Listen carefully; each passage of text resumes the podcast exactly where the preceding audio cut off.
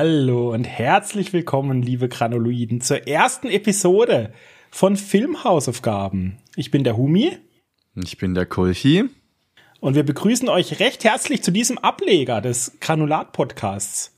Wir geben oh uns yeah. im, soll man es kurz erklären, oder? Ja, auf jeden Fall, ja. Ja, in der ersten Episode ganz wichtig. In unserem Hauptpodcast, der alle zwei Wochen rauskommt, geben wir uns immer eine Filmhausaufgabe. Und diese Filmhausaufgabe besprechen wir, weil es dann doch noch mal etwas Zeit braucht, nicht im Hauptpodcast, sondern hier in diesem neuen Format, was ihr jetzt seht oder hört, je nachdem, wo ihr reintunt. Genau, ja, es ist äh, ganz einfach erklärt. Wir wollten einfach nicht nur alle zwei Wochen was rausbringen, überlegt, was könnten wir denn dazwischen machen, was auch gut thematisch passt. Und dann sind wir irgendwie auf diese Idee gekommen. Ich glaube, der Humi kam äh, eines Duschen, Tages. Äh, unterm Dusche, unter der Dusche kam ich auf die Idee. Genau, ganz aufgeregt im Discord geschrieben, oh mein Gott, der hat so eine gute Idee und so. Und darauf haben wir uns jetzt committed und das ziehen wir jetzt auch durch. Und das ist die erste Epi und ich freue mich drauf auf jeden Fall. Der Dennis hat mir eine Filmhausaufgabe gegeben. Von, ich sollte einen Film anschauen, der hieß The Host, nee, nicht The Host, sondern nur Host. Nur Host. Host, genau. Host. Host. Host. Aber das Problem mit Host war, ich hätte ihn übrigens sehr gerne angeschaut, aber das Problem war, es gibt ihn aktuell nicht in Deutschland. Leider, ja. Ähm, ich habe geschaut auf Amazon Prime, du hast mir auch den Link geschickt, ne? Mm, äh, da genau. steht halt, er ist derzeit an deinem Standort nicht verfügbar. Also ich hätte vielleicht mit einem VPN da rumwurschteln können oder so. Aber du hattest mir ja noch eine Alternative gegeben. Genau. Und das war Conjuring anzuschauen den Film von 2013 über die Warrens, ne, die genau. paranormale Aktivitäten untersuchen und das habe ich dann letztendlich auch gemacht. Ich habe von dir, wir haben es in den Podcast jetzt glaube ich schon mehrfach gehört, also in der letzten EP, aber du hattest auch vor ein paar EPs schon mal über The Room gesprochen mhm. und dass es da eben auch ein Making of als Film gibt, dieses Films oder über diesen Film und hast da schon ein bisschen geschwärmt und dieser Film heißt Disaster Artist war ganz gut, schon mal, äh, um das anzuspoilern. Soll ich anfangen oder magst du anfangen? Fang, nee, fang du gerne an. Äh, ich habe jetzt hier nicht so IMDB-mäßig und welches Jahr und so, wie im Podcast. Ich auch ne? nicht. Einfach okay. direkt über den Film, Film Einfach direkt reden, über den Film reden. The Conjuring habe ich angeschaut. Warte mal, wie ist der, der, ähm, die Heimsuchung? The die Conjuring, Heimsuchung, die genau. Heimsuchung genau. ist Teil 1. Und ich habe mir den angeschaut, Dennis, als ich von den Warrens diesen Raum gesehen habe, wo sie diese ganzen Artefakte lagern, weißt die verflucht mhm. sind und so, ja, ja. da wusste ich, ich habe den schon mal gesehen, weil dieser Raum kam mir sofort bekannt vor. Aber ich wusste nichts mehr vom Film. Ich muss den wirklich gesehen haben, als er rauskam vor zehn mhm. Jahren oder so. Ich wusste nichts mehr von dem Film. Und du weißt ja, dass ich auch nicht mehr so der Horrorfilmschauer war, weil genau, mich das ja ich. eher alles langweilt. Ne? Weiß ich, ja. Das, das kriegt mich ja nicht mehr, das Zeug. Ich, das ist vorhersehbar, finde ich und so. Aber The Conjuring hat meine Liebe dazu wieder ein bisschen erweckt. Nicht, weil es mich jetzt großartig gegruselt hätte, sondern eher, weil ich das, weißt wie so ein guter Weinkenner habe ich das analysiert. Und zwar, wie so ein guter Weinkenner, weißt du, der ist das Weinglas, so ein Sommelier nennt man das, glaube ich. Mhm. Und jetzt pass auf, ich habe mir Notizen gemacht. Ich habe mir aufgeschrieben, was mir besonders gut gefallen hat an The Conjuring, die Heimsuchung. Es ist ein klassischer Haunted House Horrorfilm, ne? Der erste Teil. Du hast dieses alte, verfluchte Haus, wo natürlich auch die Möbel teilweise vom Vorgänger übernommen wurden, pipapo. Ganz klassisch stirbt der Hund zuerst. Der Hund will nicht mal rein in das Haus, als der hingezogen sind. Der will nicht mal rein über die Türschwelle. Der Hund weiß schon, da stimmt was nicht. Am nächsten Tag ist er tot, liegt draußen.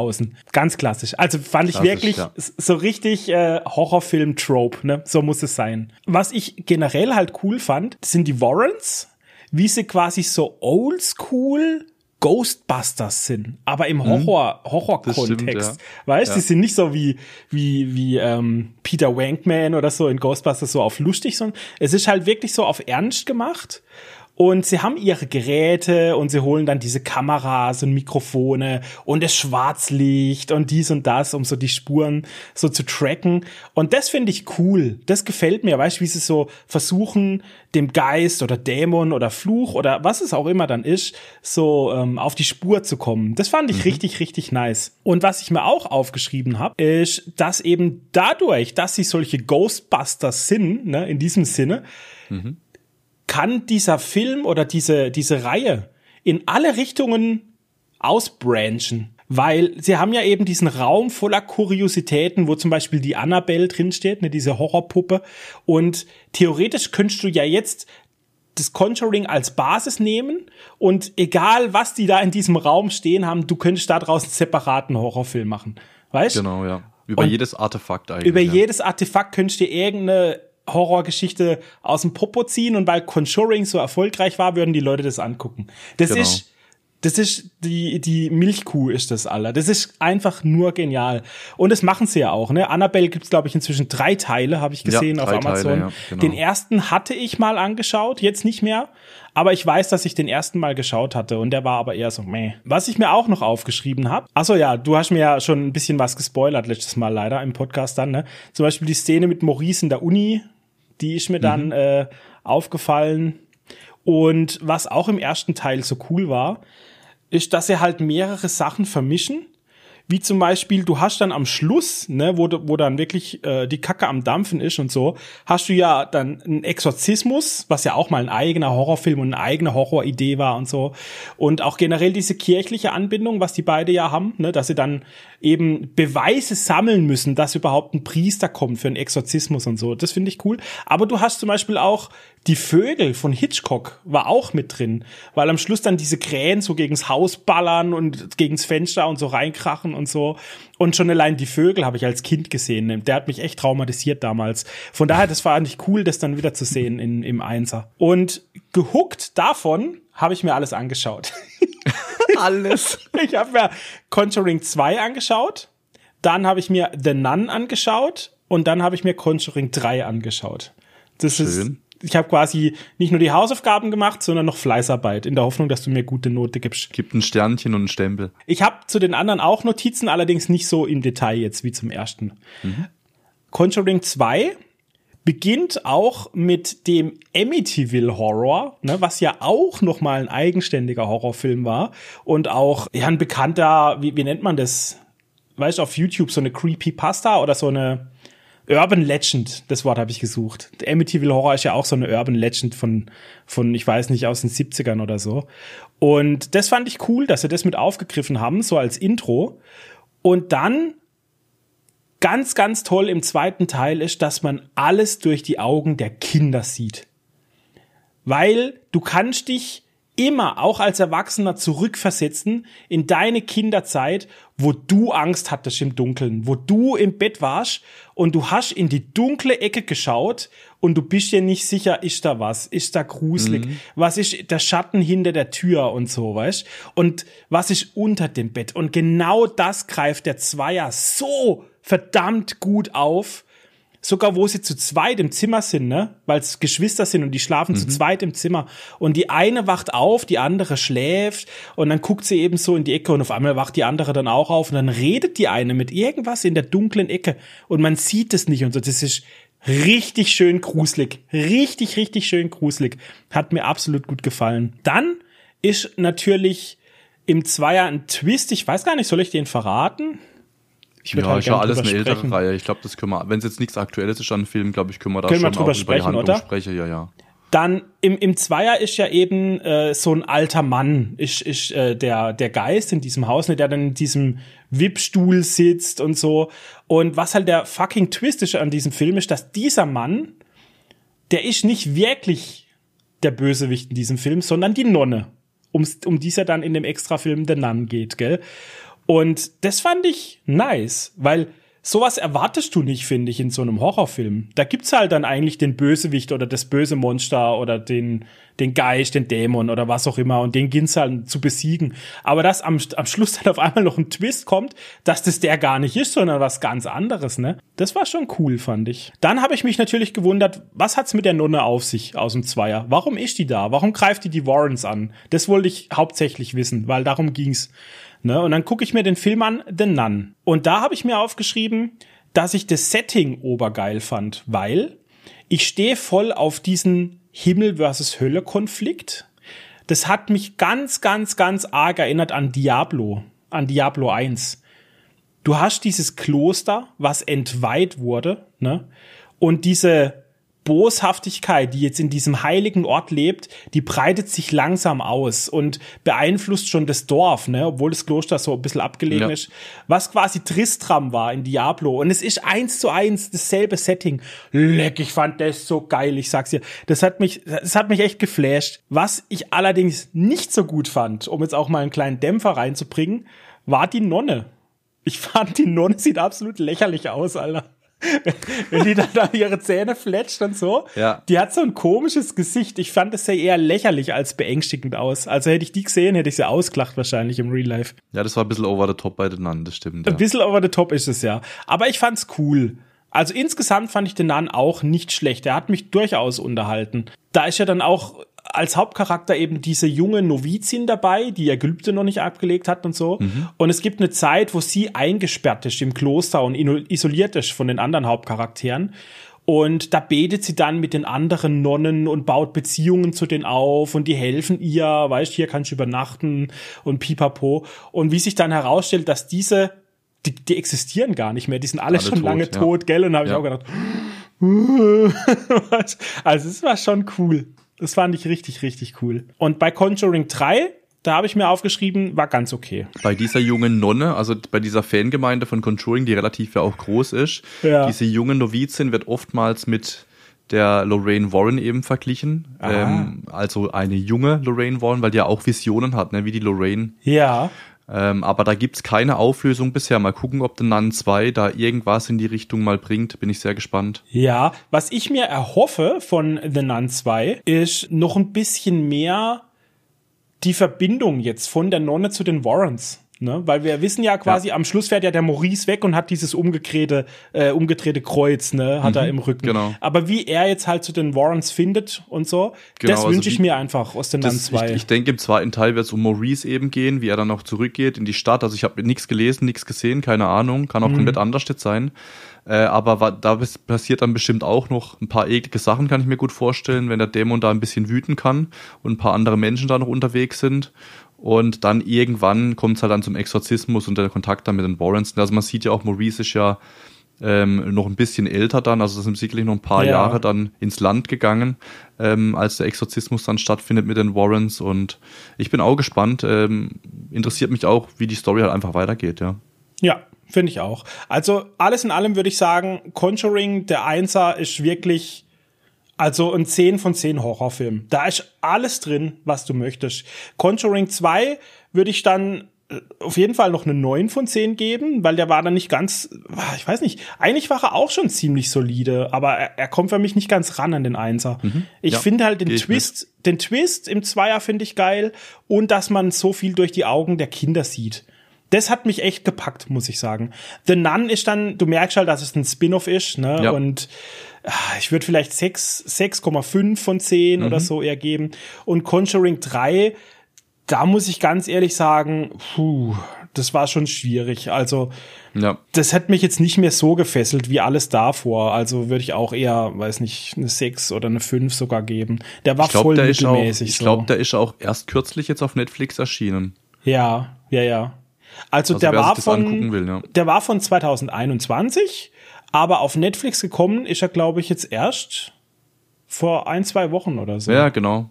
Ganz frisch noch dabei, ja. Ja, genau. Aber es war sehr eine schön. sehr, sehr schöne Filmhausaufgabe. Ich habe mich echt gefreut, dass ich mal wieder Horrorfilme gesehen habe, die mich interessiert haben, die schön waren und vor allem die auch ähm, so zusammenhängen, weißt du, und so eine kontinuierliche mhm. Story haben.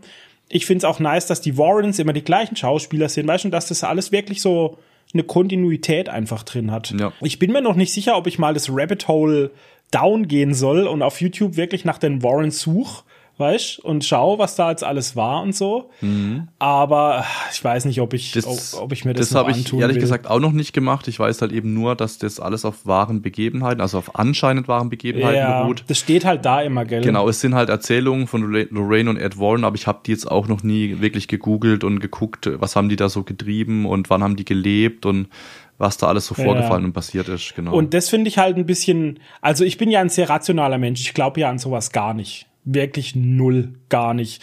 Und deshalb fand ich auch den dritten Teil wirklich ein bisschen bedenklich, weil da ging es ja drum, dass sie einem Mörder im, im Gericht, ne, im, im Gerichtsverfahren, sie wollen seine Strafe lindern, indem sie beweisen, dass er vom Teufel besessen war. Und das ist eine coole Story für einen Horrorfilm, aber wenn das auf einer wahren Begebenheit beruht und die haben wirklich versucht, einen richtigen Mörder seine Haftstrafe zu verhindern, mhm. indem sie irgendwelche komischen Tonbänder vorgelegt haben und so, dann sehe ich das ganz kritisch, muss ich sagen. Ja, also deshalb stimmt. hat mich der dritte auch so ein bisschen, ja, ja weiß ich nicht. Ja, also aber gehe ich alles mit. Da, die Filme werden schwächer. Erste ist absolut der stärkste gewesen. Äh, ist auch echt ein Klassiker in der Horrorszene, sag ich mal. Also auf mhm. jeden Fall in den Top 10 der Horrorfilme Conjuring, der erste Teil, definitiv dabei ähm, ist äh, wirklich was, was Grundsolides, was auf jeden Fall jeder, der dieses Genre irgendwie mag oder so oder da mal reindiven will, äh, sich anschauen sollte, definitiv, ja.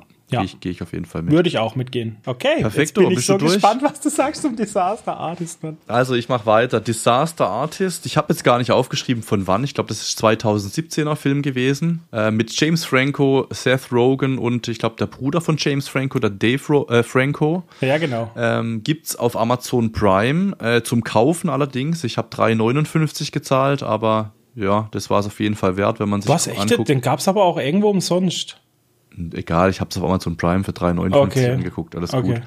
Es ist eine ähm, Dramedy, habe ich vorhin gelesen, also Drama, Komödie irgendwie, ne, weil es ist so alles, alles mit ein bisschen dabei. Und es handelt sich, wie wir jetzt schon mehrfach erwähnt haben, um die Entstehungsgeschichte von The Room, ein Film von und mit Tommy Wiseau aus 2003.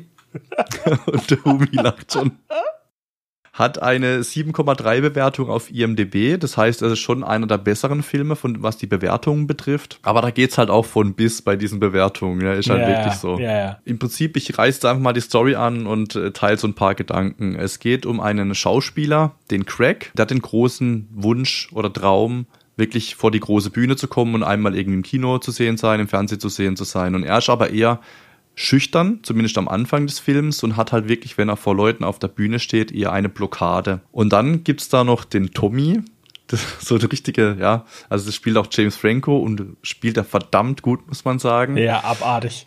Wirklich saugut gespielt, das ist wirklich äh, Wahnsinn. Und der ist halt wirklich komplett das Gegenteil. Also der, der scheißt wirklich auf alles. Äh, der macht einfach vor den Leuten auf der Bühne, was er will. Er schreit rum. So versucht halt dann eben der Craig, weil er das bewundernswert findet, ja, Kontakt zum Tommy aufzubauen und geht dann halt eben hin und fragt halt, hey, wollen wir nicht zusammen mal üben und was spielen? Und dann gehen sie in so einen Diner und dann eskaliert der Tommy schon mal komplett und schreit rum und so, aber das gibt dem Craig dann auch ein Stück weit Mut und der macht dann auch so ein bisschen mit und dann entwickelt sich halt im Laufe des Films zwischen diesen beiden natürlich eine Freundschaft und die werden halt so richtige Pros, sag ich mal. Ich habe ja gar nichts gewusst über diesen Film und auch von früher habe ich habe The Room nicht gesehen, ich kenne Tommy Wiseau nicht und so, aber er ist halt bös der Weirdo. Also wirklich, man denkt sich, was ist das für ein Typ? Also auch ein bisschen dumm, so kommt darüber, oftmals. Er redet komplett strange. Und ja, sein Akzent, gell? Sein Akzent, genau. Und wo ich mich halt komplett bepisst habe, wirklich war, als die beiden Football gespielt haben, wo er wirft. wo er wirft, das ist so göttlich, wirklich. Genauso würde ich werfen, wenn wir beide Football spielen. Genauso wird aussehen. Das war so geil, wirklich, konnten immer. Und dann findet man so ein bisschen auch raus, dass er anscheinend viel Geld hat. Man kriegt aber lange nicht raus, warum er so viel Geld hat. Ich glaube, ich habe das erst im Nachhinein gegoogelt. Ich glaube, das kriegt man im ganzen Film nee, nicht wirklich im, raus. Das war damals echt auch noch nicht bekannt. Ne? Das kam wirklich erst mit der Zeit raus.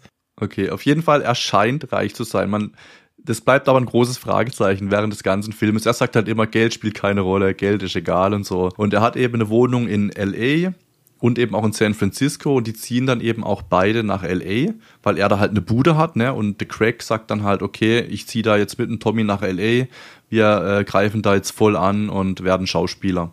Die geben sich dann auch unterwegs einen Fingerschwur, dass sie immer aneinander glauben, dass sie sich immer antreiben und dass sie ihren Traum niemals vergessen und aufgeben. Und das zieht sich dann irgendwie auch den ganzen Film natürlich durch. Was dann auch richtig geil war, wo ich mich wieder komplett bepisst habe. Die Szene war leider zu kurz, wie ich fand, als der Craig dann umzieht und abgeholt wird vom Tommy und als Tommy mit seiner Mutter spricht. Ey, das war auch so geil. Komplett legendär. Da kann man sich so richtig reinfühlen und fremdschämen so und so. Geil, ja, absolut. Das war wirklich Fremdschäme komplett. Also auch beide Seiten, ich kann Craig verstehen, ich kann die Mutter verstehen. Ja, Tommy du kannst einfach alle verstehen, das macht ja so toll, das ist echt so. War echt gut. Dann ähm, die Musik natürlich saugeil, 90er, die ganze Zeit 90er Musik, immer geil untermalt, coole Schnittbilder, also wirklich 90er San Francisco, LA und so, also ziemlich cool gemacht. Dann auch wie Tommy im Club tanzt, auch wieder so eine geile Szene, wie er komplett abspackt. Ich weiß jetzt gar nicht mehr, welches Lied es war. Keine Ahnung mehr, aber auf jeden Fall hat es mich auch komplett gecatcht. Das Lied ist auch in der 90er Partyliste auf äh, Spotify, die wir schon öfters mal empfohlen haben in den äh, im Podcast. Dann fängt das Leben so in LA eben an bei den beiden. Die wohnen zusammen in einer Bude. Dann läuft es anfangs ganz gut für Craig zumindest. Also er findet eine Agentur, er lernt eine Freundin kennen und bei Tommy läuft es halt eher nicht so richtig. Er bekommt halt eben dann auch glasklar irgendwann gesagt von einem Produzenten, dass er es niemals, auch nicht in 100 Jahren, eins zu einer Million niemals schaffen wird. Egal wie sehr er sich anstrengt. Und das ist dann so ein richtiger Downer für ihn natürlich. Auch bei Craig läuft es dann doch nicht so wie gedacht. Er bekommt eben keine Aufträge, die Agentur meldet sich nicht bei ihm und die sind halt beide so ein bisschen down. Und dann erinnern sie sich halt gegenseitig an diesen Fingerschwur und dann kommen sie halt auf die grandiose Idee, hey komm, lass doch einfach einen eigenen Film machen. Und dann geht's halt eben komplett los. Der Tommy schreibt dann eben das Drehbuch zu eben The Room und die Castings beginnen und die Castings sind auch wirklich Gold halt. Also sau geil wie das gemacht ist. Sie kaufen sich ein komplettes Studio, sie kaufen sich komplettes Equipment, also da wird nichts ausgeliehen. wird nicht geliehen, wird alles gekauft. Wird alles gekauft, also scheißegal, Geld spielt keine Rolle. Also und jeder denkt sich, wer ist dieser Typ? Ist der Scheck überhaupt gedeckt? Und ja, ist gedeckt. Also jeder denkt, was ist das für ein Typ? Und dann beginnen halt eben, nachdem die Castings vorbei sind, die Drehtage und es sind 40 Drehtage geplant. Frage mich nicht, wie viele es dann am Ende waren. Ich glaube 60 oder so, 65, mhm. also auf jeden Fall viel zu viele. Der Film geht eben meistens darum, was dann wirklich am Set von The Room passiert. Und das Geile ist dann auch, das habe ich im Abspann dann gesehen, dass das wirklich eins zu eins alles nachgestellt wurde. Ja, die Setszenen, ja. die Personen, das sieht ja wirklich so krass eins zu eins aus. Also ich glaube, die Leute, die The Room geguckt haben, dass das nochmal viel mehr flasht. Aber das fand ich schon sehr gut gemacht auf jeden Fall. Ähm, die Drehtage grundsätzlich immer super cool, super witzig auch, als Tommy dann zum ersten Mal eine Szene drehen muss und irgendwie zwei Sätze hat und die irgendwie 90 Takes machen Sie brauchen den ganzen Sätze. Tag für seine zwei Sätze, genau. alles immer Und alle Leute an diesem Set leiden halt richtig ne, und drehen fast durch, als er rauskommt und einen Text wieder vergisst und so. Das zieht sich halt dann einfach durch und das ist wirklich durch und durch ziemlich geil gemacht. Tommy ist halt wirklich ein abartiger Mensch, auch am Set zu den anderen Leuten und so, wie er sich dann auch in dieser Sexszene verhält zu der Frau und so. Ja, er ist halt sehr egoistisch und er will seine Vision umsetzen ja. und er macht sich halt am Set quasi nur Feinde. Er macht sich genau. an seinem eigenen Filmset nur Feinde, ne? Genau, und es ist ja auch so ein bisschen das Drama dahinter dann, ne? Genau. dass Craig und Tommy dann sich auch äh, am Schluss wirklich fetzen, dann auch kon kon keinen Kontakt mehr zueinander haben. Äh, am Drehtag 58 hat mir aufgeschrieben, feuert Tommy dann auch einige wichtige Leute, also Regisseuren, keine Ahnung was alles. Mhm. Und dann irgendwann heißt es halt, okay, komm, der Film ist fertig. Alle Schauspieler, die da dabei waren, die haben auch das Drehbuch nicht verstanden. Man sieht dann so ein paar Szenen, wie sie drüber diskutieren. Hey, verstehst du das? Was, was denkst du, was steckt dahinter? Also ich glaube, dieses Drehbuch versteht auch nur Tommy wirklich so richtig. Eben acht Monate später, also Craig und Tommy haben dann eben acht Monate keinen, keinen Kontakt mehr zueinander. Und dann erscheint dieser Film, da gibt's dann eben am 1. Juni Juni 2003 die Premiere. Tommy trifft dann wieder auf Craig, die gehen zusammen da auch wirklich hin. Es ist aus ausverkauft, äh, das Kino, in dem sie da eben sitzen. Und am Anfang schweigen alle. Tommy guckt halt eben rum, und dann fangen halt wirklich alle die ganze Zeit heftig an zu lachen, weil sie halt bemerken, wie abgrundtief schlecht wirklich dieser Film ist. Mhm. Tommy gefällt es natürlich erstmal nicht. Der geht dann raus, ist sehr betroffen natürlich und getroffen und dann geht Craig eben hinterher und sagt, hey, schau doch mal, was wir geschaffen haben. Wir unterhalten die Leute, den Leuten gefällt's und dann schauen sie sich das so von hinten eben so ein bisschen an und alle bepissen sich und kringeln sich halt vor Lachen in diesem Film. Da sieht man halt vorne original The Room im Prinzip halt laufen und wie die Leute dann eben da eskalieren und durchdrehen und am Ende gibt's dann auch wirklich Standing Ovations. Dann ähm, endet der Film mit einem Abspann, wo dann auch eben steht, dass die Produktionskosten auf sechs Millionen geschätzt wurden. Ja. Äh, da gibt's keine wirklichen äh, echten Angaben, aber das sind eben Schätzungen und die Einnahmen am ersten Wochenende waren 1800 Dollar. also ziemlich geil. Und seither ist das halt ein Kultfilm und wenn man sich überlegt, der ist jetzt 20 Jahre alt, dieser Film The Room und das ist ja. wirklich ein Kult Kultfilm geworden, der läuft immer noch in Nachtvorstellungen, ausverkauft in den USA. Er wird betitelt als schlechtester Film aller Zeiten, aber bringt Kohle ein ohne Ende seither, logischerweise. Auch eben, wie, wie ich vorhin schon erwähnt habe, die Originalaufnahmen am Ende sind einfach sehr geil, wo dann siehst, mhm. diese Neuverfilmung 2017, wie sie am Set das gedreht haben und dann die Originalaufnahmen. Und es ist wirklich ein cooler Film, kann man sich definitiv angucken. Man hat seinen Spaß dabei. Ich wüsste jetzt nicht, ob ich ihn öfters unbedingt angucke. Von mir aus hätte ich den wahrscheinlich nie angeguckt, muss ich mhm. ehrlich sagen, weil ich einfach The Room nicht kenne und dann warum soll ich Disaster Artist kennen? Aber auf jeden Fall eine Empfehlung, kann man sich angucken. Ja. Das Dramatische ist halt wirklich, stell dir vor, du bist Tommy Wiseau, drehst deinen eigenen Film, ballerst sechs Millionen von deinem ja. Vermögen raus und du machst dann den Film genauso, wie du ihn haben willst. Alle hassen dich, weil du ihn genauso gemacht hast, wie du ihn haben willst. Und dann läuft er im Kino und alle lachen dich aus und der Film wird berühmt, weil er der schlechteste Film aller Zeiten ist. ist ja egal, hat er sich wahrscheinlich anders vorgestellt, aber das ist halt, wie geil ist es bitte? Es, gibt ja kein besseres Happy End, oder? Also. Ah, nee. wie hart muss das für ihn gewesen sein, das zu realisieren? Dass, ja. egal was er macht, egal wie viel Geld er reinsteckt, egal, es ist es der schlechteste Film aller Zeiten ja. einfach. Ja. ja, ich sag's ja. Jenny und ich, nachdem wir The Disaster Artist gesehen haben, wir wollten The Room anschauen, Dennis. Es geht mhm. nicht. Du kannst das Ding nicht anschauen, das ist furchtbar. Wie lange geht der The Room, also der Originalfilm, weißt du das? Ich glaube, der geht eineinhalb Stunden. Okay. Und es ist halt wirklich nur weniger. in einem Raum, logischerweise. Deswegen heißt The Room, oder? Wo halt immer Leute reinkommen und irgendwas halt labern. Ja, mehr oder weniger. Es ist auch mal auf dem Dach oben. Weißt du, die Szene, wo er dann aus dem Ding das, oben was rauskommt? Halt, also so. ist aber immer ein Gebäude eigentlich. Der Eingang, dann der ja. Bettbereich und wahrscheinlich noch auf dem Dach. Und die, die ja gut, die Straßenszene gibt's noch da mit Basketball und so. Wie gesagt, wir haben ihn nicht komplett fertig geschaut. Also es mhm. war wirklich grausam. Es ist wirklich oberheftig, das Original anzuschauen. Ich habe es nicht geschafft. Ich weiß auch echt nicht, warum der dann ausverkauft ist. Und das, ich kann mir das nicht vorstellen, dass die Leute da reingehen, um zu lachen. Also ich finde es wirklich einfach Folter. Ich würde den Spielen Guantanamo, Alter, oder so. Ich weiß auch nicht, wie das zustande kommt, dass die Leute da reingehen. Aber das ist ja wirklich ja seither einfach erfolgreich, ja. muss man so sagen. Auch, auch auf IMDB, der ist ja abgrundtief schlecht bewertet, der Originalfilm. Ich glaube drei ja. irgendwas oder so oder noch schlechter. Also brutal. Herrlich. Aber ich habe gelacht.